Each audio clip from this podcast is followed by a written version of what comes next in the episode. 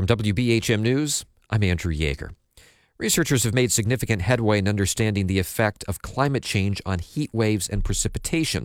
The connection with hurricanes and tornadoes is not so clear, but data is beginning to show some relationship.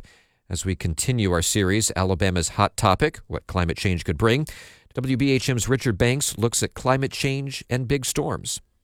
On January 12th, Selma took a direct hit from a tornado. Aaron Roper was at work that morning. It, it went from being just a, nice warm day, and then all of a sudden, it seems like um, dark clouds just began to transition into our area. Along with several coworkers, he took cover in an interior room in his office and rode out the storm. He then got word his house had been hit and headed home to check on his wife and child. Three quarters of the roof was gone. And so uh, I immediately walked in the house, checked on everybody. Roper says his wife and child were physically okay, but they were shocked. Quite frankly, everybody was shaking up. You don't think it's going to get you. And when it gets you, I'm saying you're shaking, you're frantic. Amazingly, no one in the city was killed, but with winds clocked at 130 miles per hour, the EF2 twister destroyed homes, churches, businesses, and just about everything else in its path. There was a time when severe storms like the one that hit Selma this winter were the exception.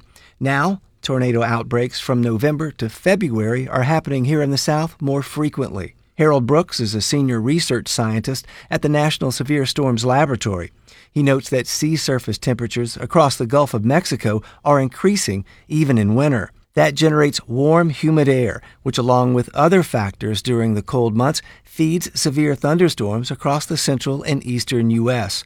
Brooks notes the number of tornadoes has increased by about 10% in the southeast since the 1980s. That increased heat could be driving those changes in severe weather, but he emphasizes researchers have not definitively connected these changes to climate change. We're not really sure if it's climate change. It, it there's a good chance that it is, but it's really difficult to to make the chain complete from the planet warming to the change in tornado occurrence that we've observed. When it comes to hurricanes, the connection is a little more straightforward.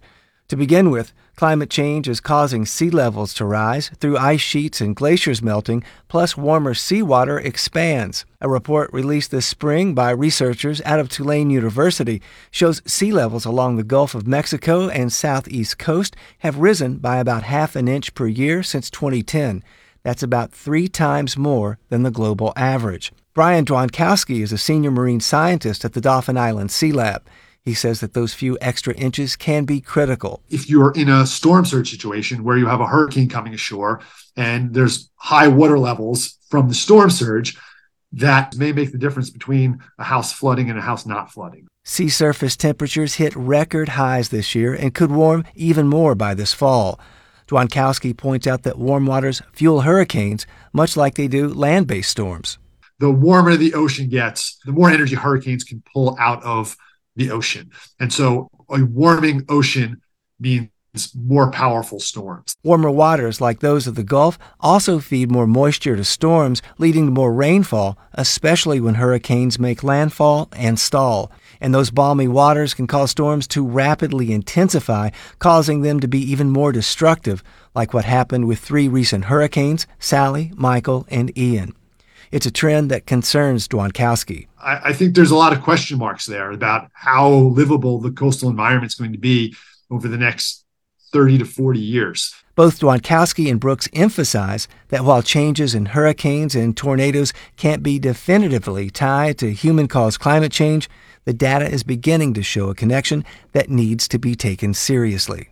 Richard Banks, WBHM. In the final story of our series, Alabama's Hot Topic, We'll discuss the outsized and some say dangerous influence Alabama state climatologist has on the national conversation on climate change.